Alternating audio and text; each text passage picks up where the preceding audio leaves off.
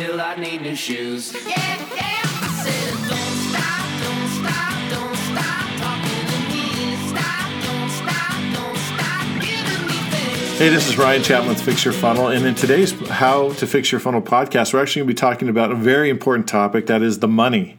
Right? How do we how do we get the money? And frequently in today's market, especially if we're using a product like Infusionsoft, we're collecting that money through a merchant account.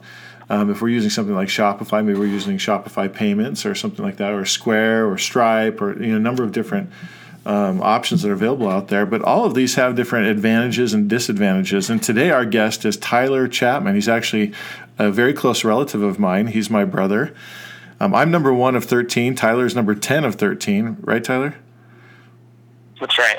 Number 10. Number 10. So actually, I was out of the house by the time Tyler was um, talking.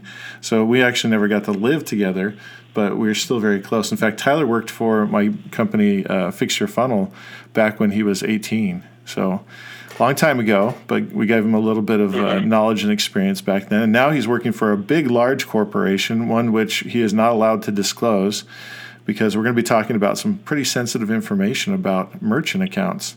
So I'm not allowed to give any more clues than that, even though I'm I'm very highly tempted to.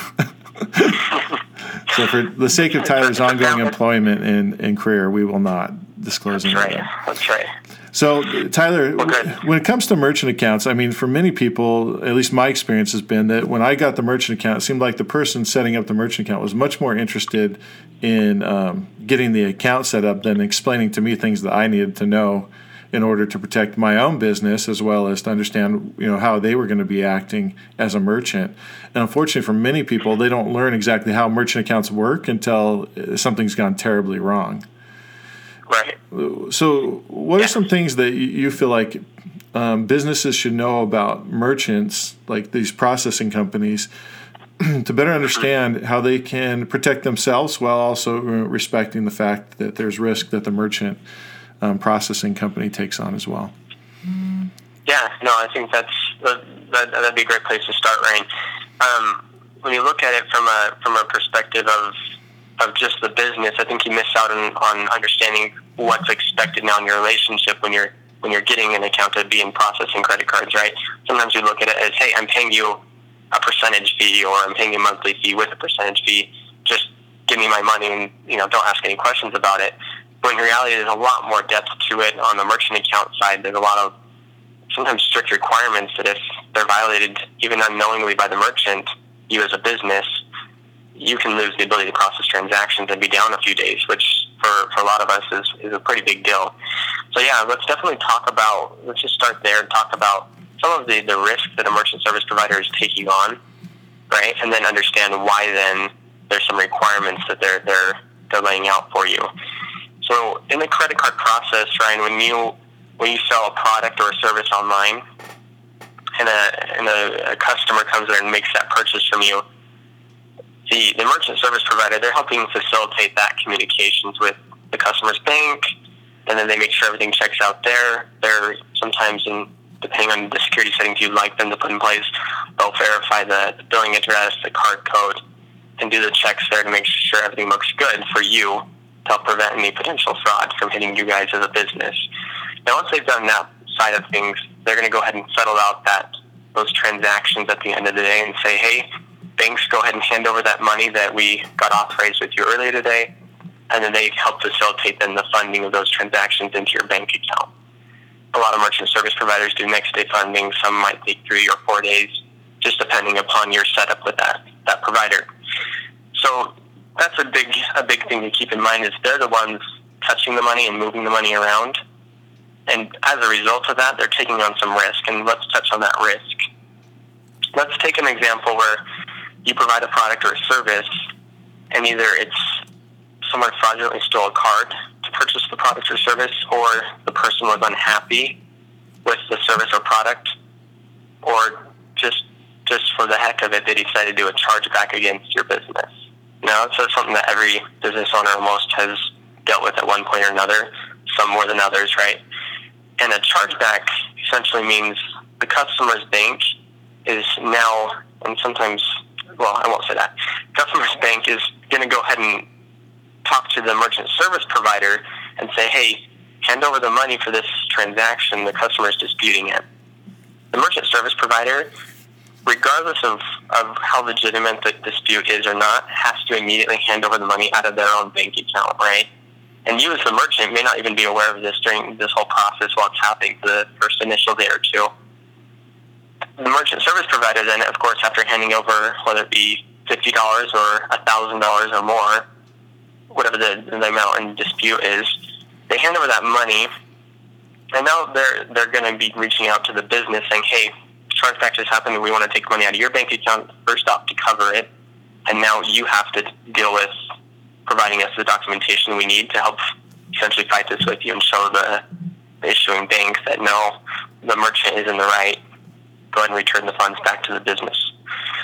So that's the chargeback process a very overviewed just perspective on it with that whole process happening, as you can see, Ryan, there's a possible risk factor there for the merchant service provider if they go to your bank account and try to get that money and you don't have the funds to cover the chargeback. So there's a huge risk factor.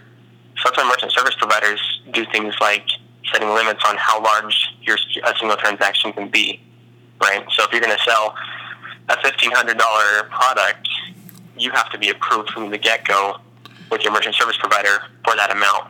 Okay. If you're not, So let me let me interrupt real quick for a second there, just to tie this all in for people that maybe haven't been through this experience.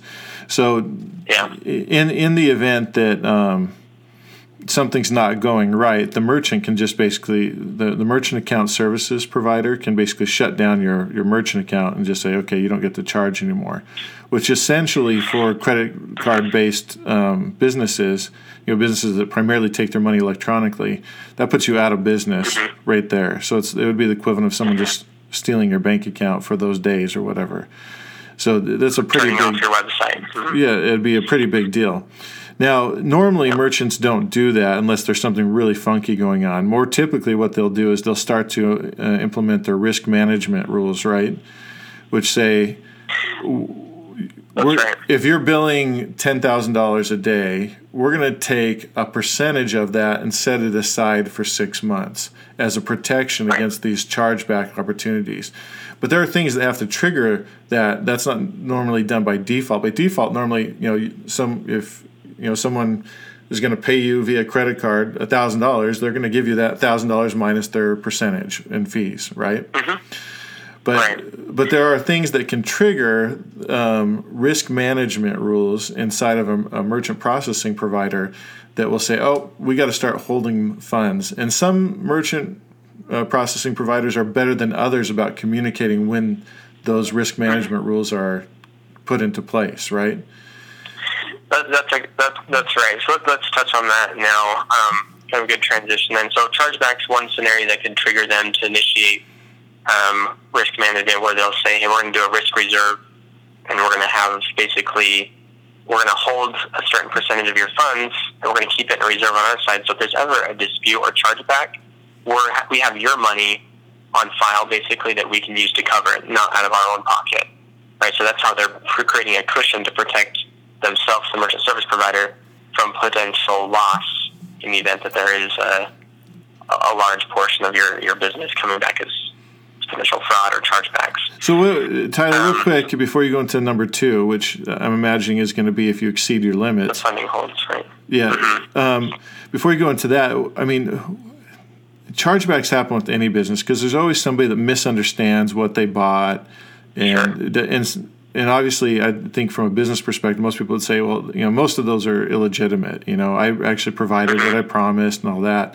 Th- There's no guarantee that you're never going to have a chargeback just because you provide great service, deliver, you know, really committed to the customer. Mm-hmm. Chargebacks are going to happen to everybody. So merchant processing providers don't automatically implement reserve rules just because you have chargebacks, do they?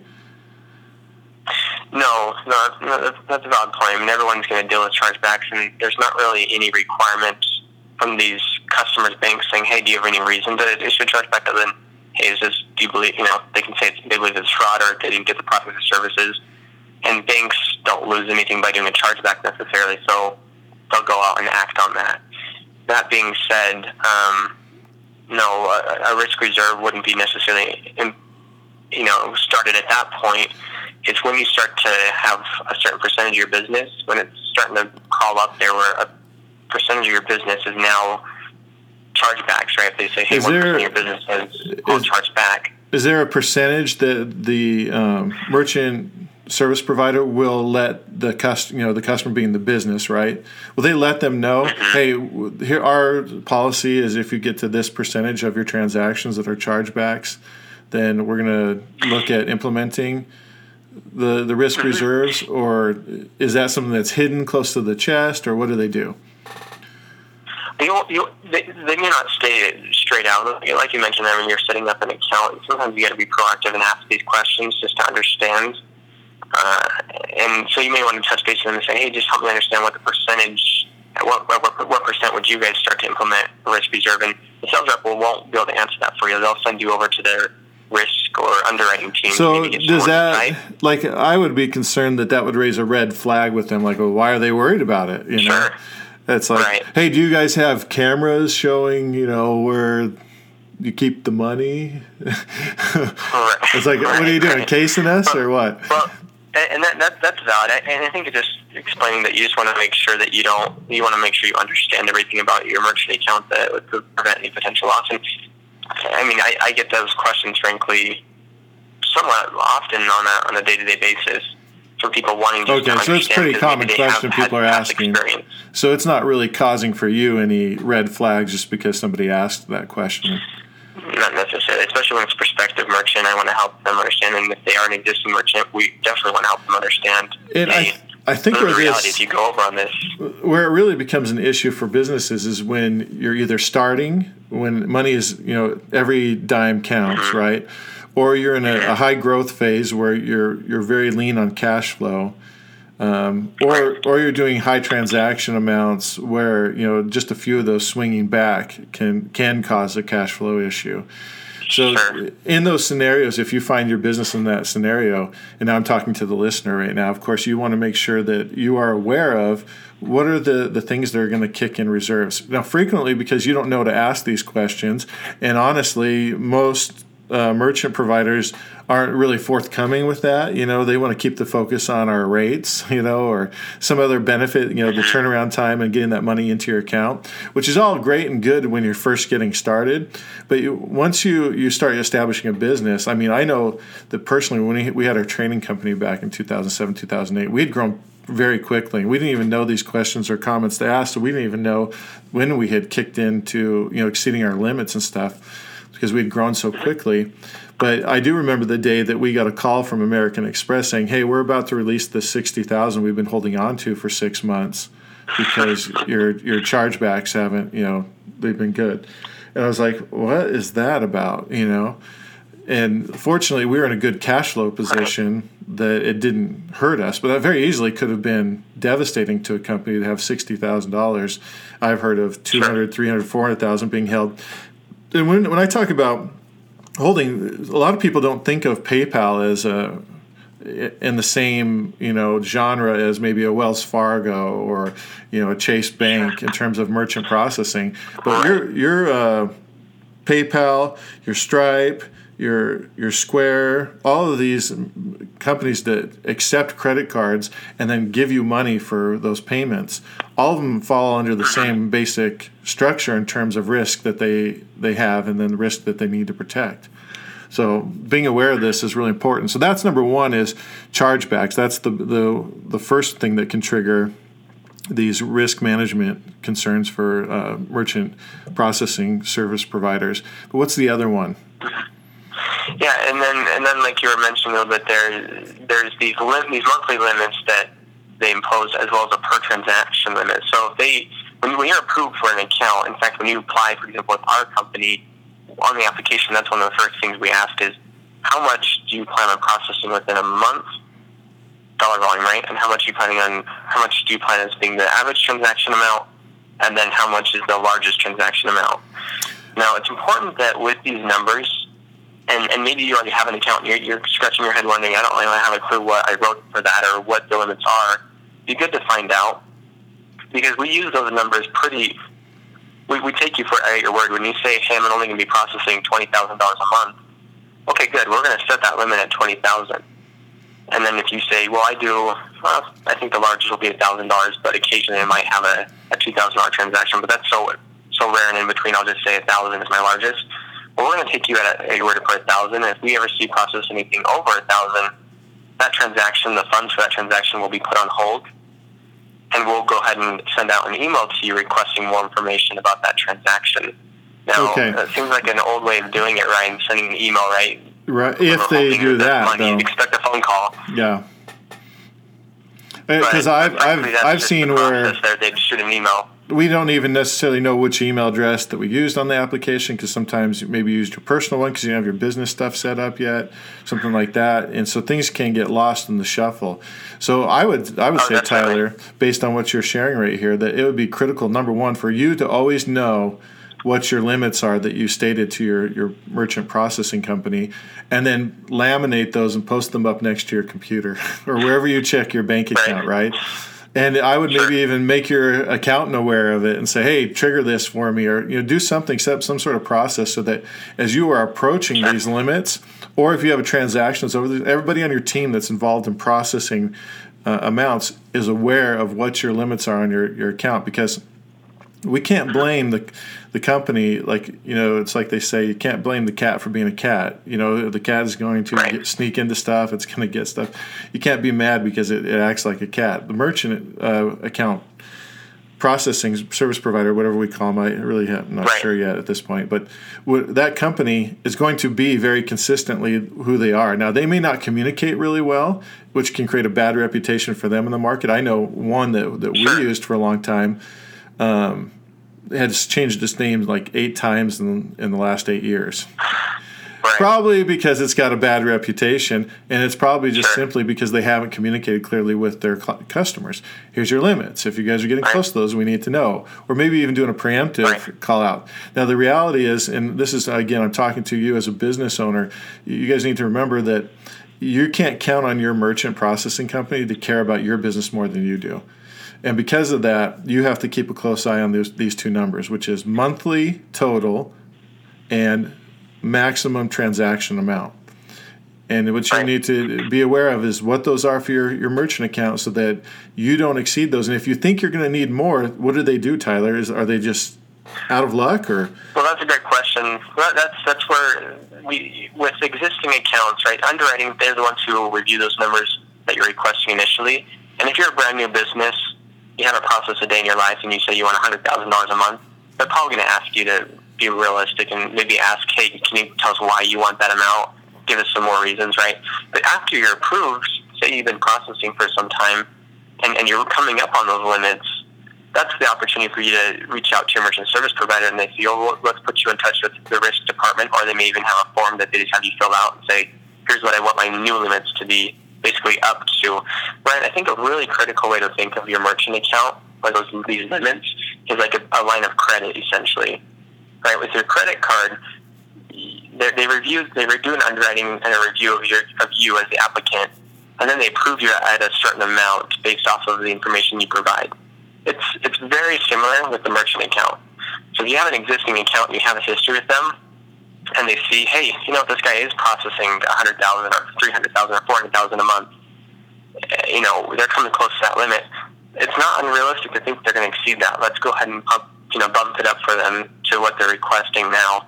That's that's some, that's something that we should use in our mentality when we're approaching our merchant service provider about how to really keep things within the limits that we want with them Yeah. again, it seems so silly because it seems like it's such a small portion of your business and you're paying them a percentage of everything you make.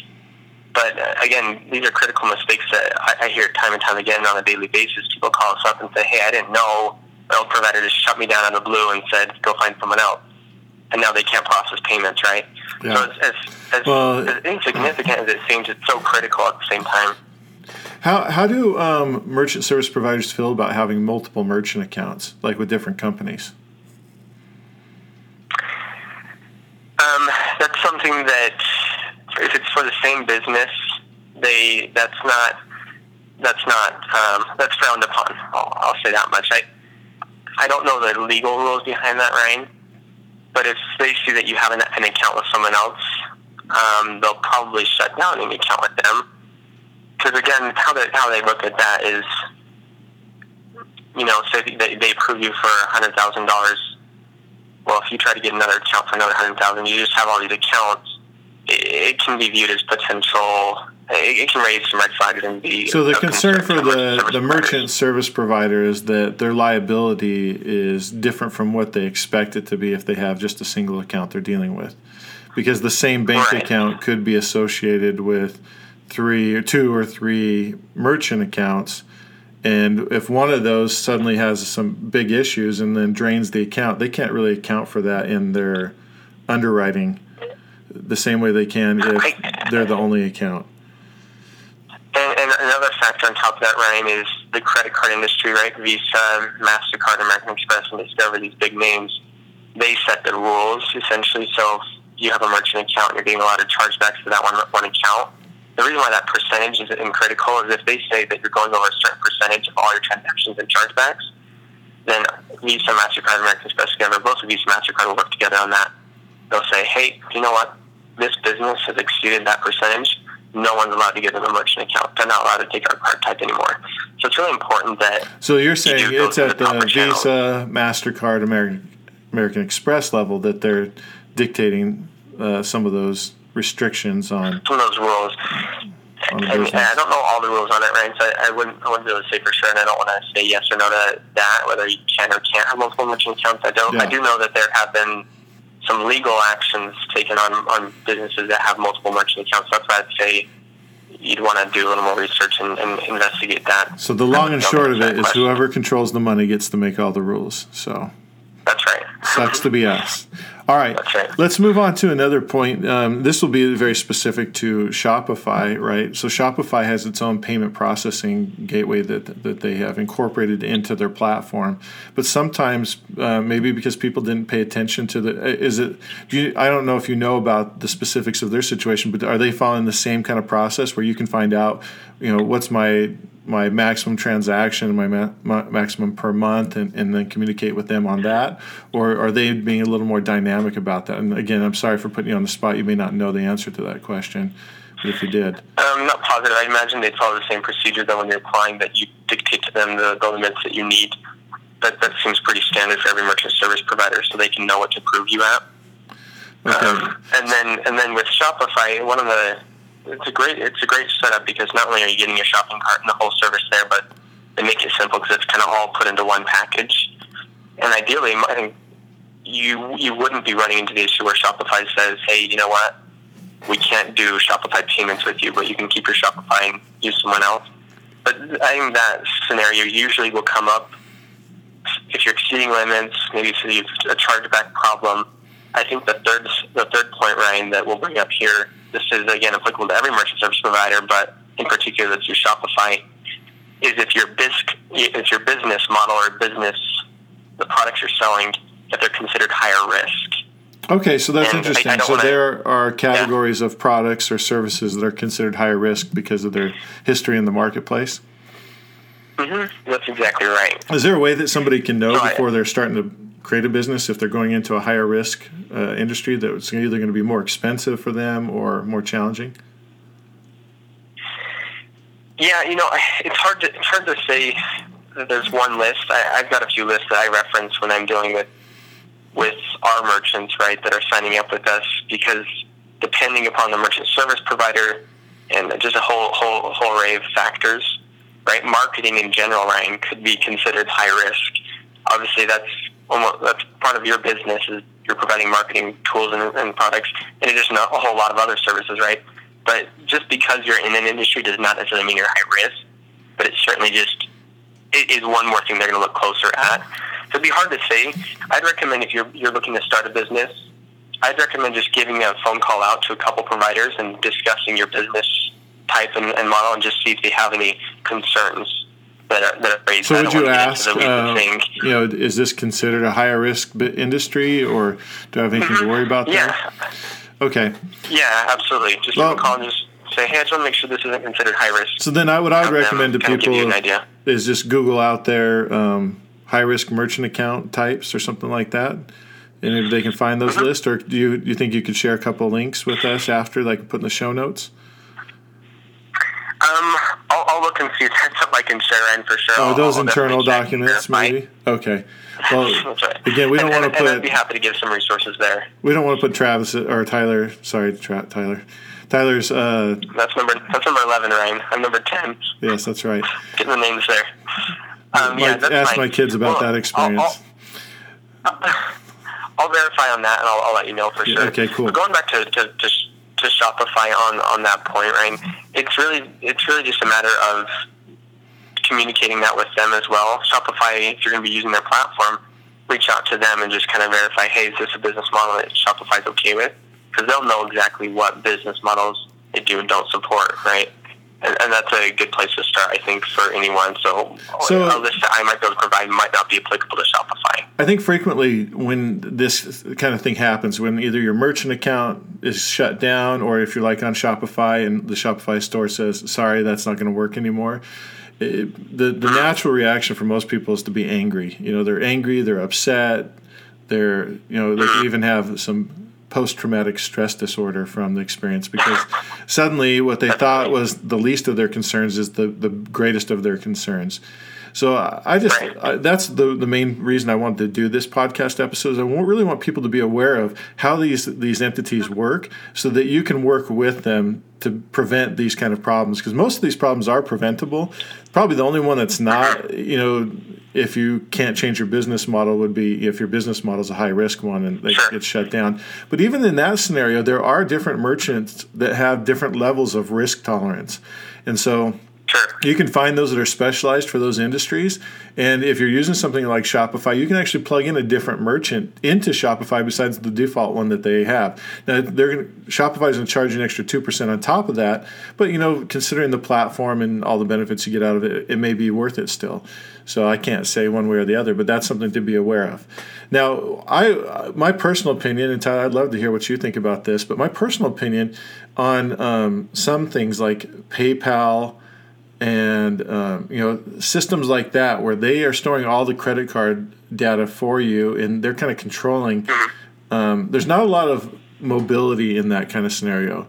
So like my personal preference when it comes to like infusionsoft is i always want my credit card and payment information to actually be stored inside of my own database um, of course, I want my database to be secure so that I'm, you know, protecting people's data and everything. But you know, in that scenario, I want to keep my my um, credit card data for my customers in my own database, meaning something I have control over versus something somebody else has control over. And that's one of my issues with platforms, specifically like PayPal, is that they are reserving all of the the control, and it puts you in a very uh, one-sided relationship if you don't have that that payment information stored on your side, especially if you're in a recurring uh, transaction business where maybe people come back and buy from you frequently and they like to use a card on file, or in a subscription-based business like I am, where people, you know, you're charging their card on a periodic basis based on their instructions and your agreement with them. So Sure. in that kind of scenario, it's very dangerous, in my opinion, to be heavily on on that side of using something like PayPal. Now, I would imagine, though the same rules apply with PayPal as they do with any other merchant service, being that you want to keep in communication Yeah. with them if you can. I, I don't know how PayPal does communication because I never really got attracted to them as a, a provider, but you want to keep I'm not sure you want to keep clear on your transaction limits, um, both monthly and maximum single transaction, and you want to be paying attention to that. But let, so, with all that being said, I don't want to beat that dead horse too much for the sake of time. What are some other areas that people should be paying attention to when they're looking at a merchant account? I mean, obviously, there's the percentage, right? Sometimes that gets more attention than it should because reliability of getting your money and speed of getting your money is probably even more important than a percentage point honestly, having run businesses that have done over a million a year, yes, the percentage can add up, but if you don't get your money or they're holding it or they're not communicating well or you know any of those other factors, those can you know the best rate with the worst customer support isn't worth it. So what are some other areas where people pay that they may not be aware that they pay as they use merchant services? Well, uh, we can touch on, I I guess, two points there. With, with we'll, we'll use Shopify payments as an example because it's very similar to Stripe and and uh, Square and Authorize.net. These companies, right, that have you sign up with them. They have an all-in-one plan in many regards. They charge you this 2.9 percent. You'll see that a lot. That's pretty standard for online transactions. What that is is that's a fixed rate where they say, hey, we're going to charge you this across the board, whether it's a, a debit card or if it's a rewards card. In reality, though, if you get a merchant account with, say, a bank, sometimes they'll offer you um, rates where they're, cha- they're charging you interchange, what, it, what it's called, right? And so you could be getting for your debit card transactions in the 1% to low 2% range. And then for credit cards that have rewards programs associated with it, you as the business gets to, get to pay for that, right? So that usually costs a little bit more and can climb up. So it could be Usually like four or five percent, 3%. Oh, okay. So what's better? 3.2, 3.3 probably is where you'd find yourself. That, that's a good question, Ryan. I never use my debit card on mine, so it could be just better for you to have the 2.9% fixed rate. But it really depend on your history, transaction, transacting history as a business. That's maybe something for all your, your listeners to do is just look at what rate they're paying across the board. Maybe that at a monthly statement, look at, you know, what are they paying total in the percentage point maybe they're a little bit above three percent right now, paying for the fluctuating amounts, right, debit versus um, a rewards program, and then also the different, you know, there's unqualified and qualified and mid qualified, all these tiered pricing plans that a lot of your, a lot of the listeners will have. Mhm. They might look at switching to a plan that is a fixed 2.9 rate. But then others who are on a fixed 2.9 rate might actually benefit from switching to a tiered plan, really just depending upon what card types commonly being used by your your customers. Is there a way for you to Um, know if, getting into the if you're on a fixed rate already? I mean, is there a way for you to take that information and go shop it around, so to speak, to find out if you're getting the, the right deal? yeah. Usually, your merchant service provider will send out the statements in the mail, and you, you'll be able to look over those statements, and it should have a lot of those details on it. Um, if you really look at look at what the the fluctuating rates are. I mean, one thing to keep in mind is Visa, Mastercard, Visa alone. I think they have about 120 different potential programs that a card can be enrolled in, which means little fees popping up here and there on every single transaction. You just want to pay attention to that and, and shop around with your different providers to see who's able to, to kind of out out to the next guy in that regard. Okay, so how much do you need to be doing like a, a year before your fee difference really is making much difference? I mean, it could be the difference between like a Taco Bell meal and mm-hmm. a Chipotle meal, right? Mm-hmm. I- If that's your difference per month, it really probably isn't worth much of your time to be investing in, you know, doing all that research. So, at what point do you, you think that the, the transaction amount says, okay, maybe you should be paying more attention to your fees? I don't think it's so much as just the single transaction amount as much as the total dollar volume that you're doing in a month or a year, right? Right, that's Where if you're processing, right? I think that's what you meant by that. So I mean, you, you just run the math. If if a, a if a percentage point is going to make a big difference to you, whether it's the hundreds of dollars or thousands of dollars. I just talked to a guy the other day. He he was paying about three point five percent, but didn't know it just because we had to look over the statement together. Right, and then I just got him onto a simplified plan. He ended up saving several thousand dollars a month. He felt like a winner, right? He just saved his company several thousand dollars a month. So those types So, of things you might want to what? look at. How much was he doing annually or monthly?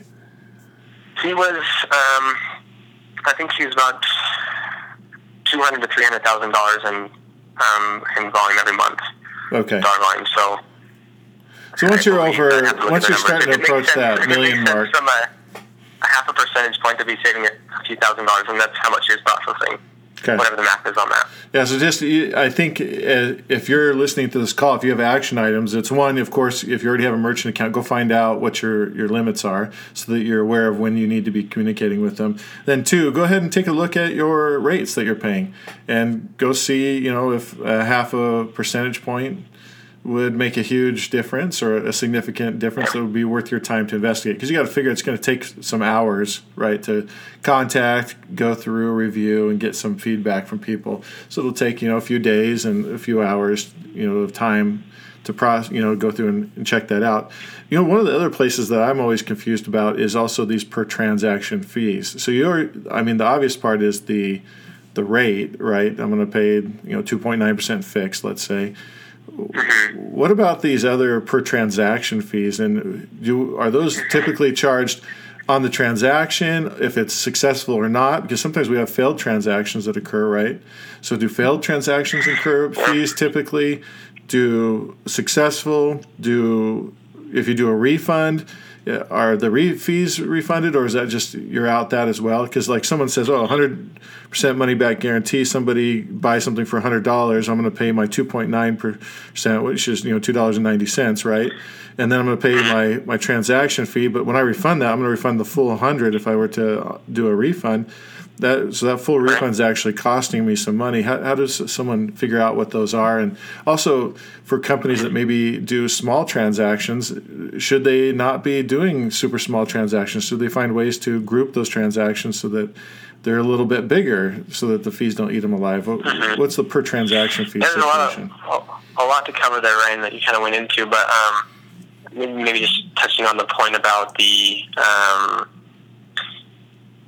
the gotta gotta find my find my find my uh, point here.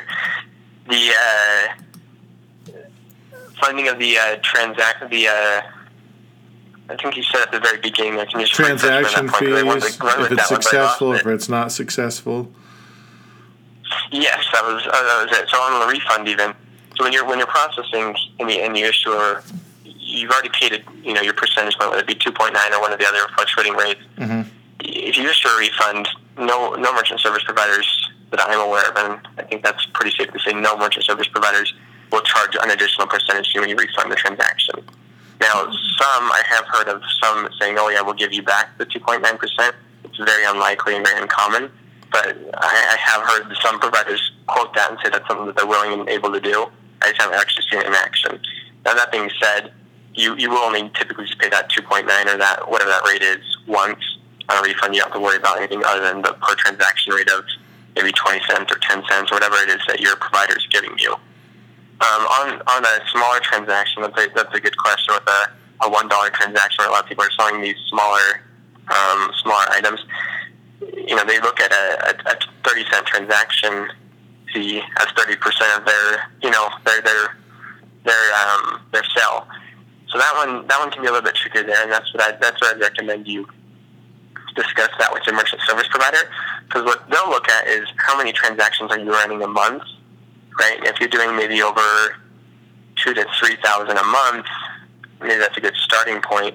Going from there, that's when they usually can really push that per transaction amount um, a lot further down. Okay, so, Um, so those that's those another that we can look at there. that's another amount that they'll ask you is how many transactions per month. And if you're not sure, you could be shooting yourself in the foot, you know, or if you mm-hmm. if you don't state that properly, like if you're transitioning from one merchant account to another, it's really important that you mm-hmm. have that amount right because that that amount could save you quite a bit then. Well, we do the math. We do the math for you, and we ask you what the average transaction size is and what do you plan on processing a month. We just do the division there and, and find out well, what, what's the average tran number of transactions they're doing in a month. That way, we can kind of know in advance what to anticipate Mm-hmm. and how to really help retain you as a potential business. By saying, "Oh, you're doing a lot of a lot of transactions. Maybe they're smaller, but a lot of transactions is good for us too. We'll go ahead and bring that per transaction amount down a little bit." Right. So those are things to from a sales side that we'll look at, but then on, on their side, your, your side of the business, you want to just make sure, yeah, you understand that yourself, that you can potentially get better rates on that front as well. Okay, Ryan, very good. I think we covered a lot of the big points. Yeah, there's just Um, one last question that I had, which was on you know, so someone comes to your website, they do a transaction, but it fails for some reason. Is is there typically a fee charged for the failure? There's a per transaction fee, charge a, a decline transaction fee, and and that that doesn't incur the percentage fee. It's just a transaction fee, so it might be ten cents, it might be thirty cents that you'll incur there. Okay, so if somebody Um, keeps screwing up their, their credit card number or Mm-hmm. their address, billing address, that in theory could end up costing you if they're doing that. I know I've heard. It, Um, it could, yeah. I know I've heard of people where you know they get targeted by a hacking group, and the hacking group starts trying to check stolen credit cards through their order form. I know I talked to you about big, this Big before. type of fraud. Yeah. well, Yeah, and that's just something you want to be aware of. Are there protections for the actual merchant when they're a victim of this kind of thing, or are they used as the punching bag by the merchant service providers? Um, merchant service providers see that and they'll, they'll probably shut you down if you're getting enough chargebacks because they view that as your responsibility to secure your site. So whether you're going through a payment gateway, um, which communicates with merchant service providers or using Shopify Payments or any one of these payment processors out there, you're going to want to look at what fraud prevention tools they're going to give you, whether it be the ability to check and block IP addresses, the ability to set a daily transaction limit or an hourly transaction limit, or you might say a single IP address can't try more than three times. Now, if they can't get their card right three times, I'm going to block them or something Okay, of that so- sort. Those tools are out there. That's almost So another episode, Tyler, to talk about all the fraud protection tools that you need to be aware of. So you basically, Yeah. just to sum it up for the people though on this podcast, because I know that we're running out of time with you. Um, the long and short of it is, you should uh, be communicating with whoever your representative is at your merchant account provider and talk to them about what are the fraud prevention tools what are some things i should know to protect myself because frequently what happens is we're so focused on just getting the thing open so we can start making money you know start you know running our business or if we're transitioning you know we're thinking about okay i just want to get the better rate. I want to get the you know maybe better customer service you know those kind of things. And we're rarely thinking about the things that could go wrong because you don't think about that until it happens to you. So Sure. you you would recommend taking that time with your representative to say, okay, what are my fraud prevention tools so that I don't become a victim of some of these fraud scams that go on? You know, I know that I reached out to uh-huh. you when somebody who was a customer of ours got caught up in one of these through her Infusionsoft web form, where uh-huh. they had like nine thousand transactions run overnight that were just basically checking a uh-huh. credit card to see if it was legitimate. The people weren't trying to order or anything like that and through that process she incurred you know thousands of dollars in fees Right. just from transaction fees on the unsuccessful ones. Then we have all the ones that are going to be subject to chargebacks you know that were not successful. And then maybe in between all those were some real transactions. And so it really puts the business owner at this huge uh, disadvantage of having to clean up a huge mess that has nothing to do with their business or how they were operating as a business but because they didn't know about the fraud prevention tools that were available to them and didn't have them set up in place. Which, you know, Yeah. again, I, I think someone leaving this conversation might go, oh, my, I've got all these new things I got to pay attention to. But I would say just have a conversation with your, your merchant account and ask about fraud prevention tools. Get to know what your limits are, number of transactions that, you, that they're estimating, so you know if you can maybe negotiate a cheaper fee on your per transaction fee and then pay attention to your limits so that you can be proactively communicating with your merchant service provider so that you make sure that you don't get caught up in the risk uh, management rules that get triggered automatically when these these limits get um, hit and understand that Tyler, is it true that your track record actually does help you? So if you've got this track record of doing really well for a long time, that you can go and say, "Hey, I need my limits raised," and they're more likely to raise them. Yeah, I mean that's part of the underwriting process or the risk review process. They're going to want to look at your statements and your history. So, So it's a lot like you have, your this is like your credit based history for accepting money uh, as a business. Mm-hmm. So the longer that you go of taking it and keeping your your chargebacks in check, then the better you're going to be. So try and look at your customer experience. Try and see. I mean, we've all made mistakes. I know we have. Um, you know, occasionally we have somebody that will do chargebacks and they feel very justified in them. And you know, we, we'd much rather refund people than have them do chargebacks. So, you know, that, that's what my team is generally taught. Sometimes even my team will make mistakes and they'll do the wrong thing, and then, you know, we have to deal with the chargeback. But, you know, there's things that you can do, and doing those things will protect your ability to be able to accept money electronically, which is a huge deal in today's society. So, Tyler, thank you so much for joining us. Um, if you have any closing words, we'll give you that, the last word. But uh, really do appreciate you making time. I know you didn't get to eat lunch because of this. No, I appreciate it. I, I, I think that you, you hit it on the head. It's really a one one phone call can save you a lot. So I, I'd recommend that to, to all the listeners. Maybe take a take some time out of your schedule to give them give your merchant service provider, your payment gateway a call, whoever's doing your payment process, and give them a call and, and maybe ask them these questions and have this discussion just to get a better understanding about your account, where you're at, and, and um, better grasp what things you can do to help just protect yourself. It's one phone call, right? If you implement some maybe some suggestions, either from us or from the representative you speak with, that could save you um, time and money in the long run. So I, definitely recommend just taking some time, becoming familiar with what you're already what you already have in front of you, and and and avoid the the the the slips that a lot of businesses unfortunately fall into that keep them from being able to process.